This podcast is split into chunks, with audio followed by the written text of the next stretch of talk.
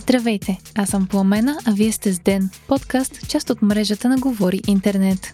Днес ще чуете за приоритетите на Има такъв народ, COVID ситуацията у нас и два медала за България от Олимпиадата в Токио. Сряда, август, четвърти ден.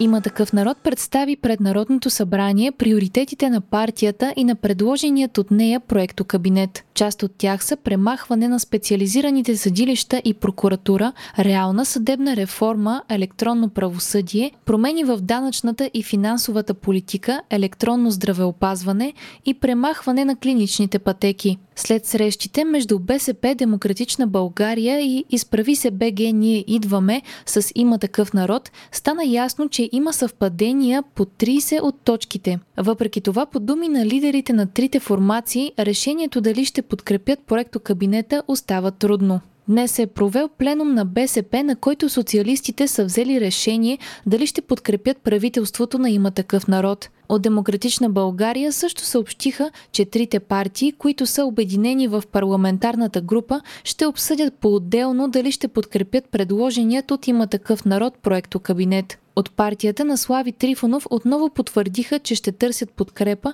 от протестните партии и от БСП. Все още не е ясно кога ще бъде представен кабинета пред президента Румен Радев и съответно кога ще бъде гласуван в Народното събрание. Но номинираният за премиер Пламен Николов каза, че това може да се случи и преди крайния срок, който е в петък. Тошко Йорданов пък заяви, че ако проекто кабинетът не мине, отговорността ще е на тези, които не са го подкрепили. Йорданов коментира и срещата между има такъв народ и ДПС, като според него тя е била опознавателна и са видели, че имат различни мнения по много въпроси. Тайбе Юсин спечели бронзов медал по борба от Олимпийските игри в Токио.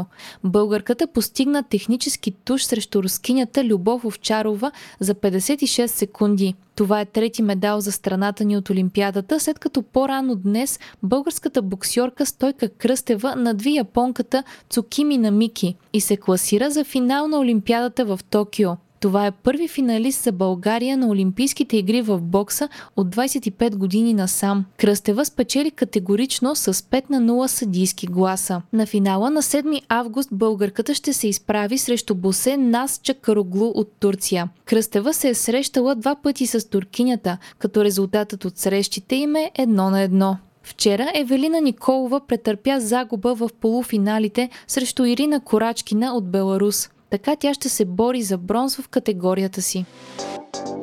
462 са новозаразените с COVID-19 при направени 16 656 теста или 2,8% от пробите са били положителни. Това е и най-високият резултат на новозаразени от 17 май насам. Починали са трима души, а пациентите в болница са вече 914. Поставени са над 12 000 вакцини за последното денонощие. Увеличаването на новозаразените даде повод на заместник министра на здравеопазването да прогнозира, че до дни България ще влезе в оранжевата зона по разпространение на коронавируса. В момента страната ни е в зелената зона. Очаква се затягане на противоепидемичните мерки, в това число по-голям контрол върху струпването на хора на закрити помещения, като дискотеки, места за отдих, заведения и така нататък.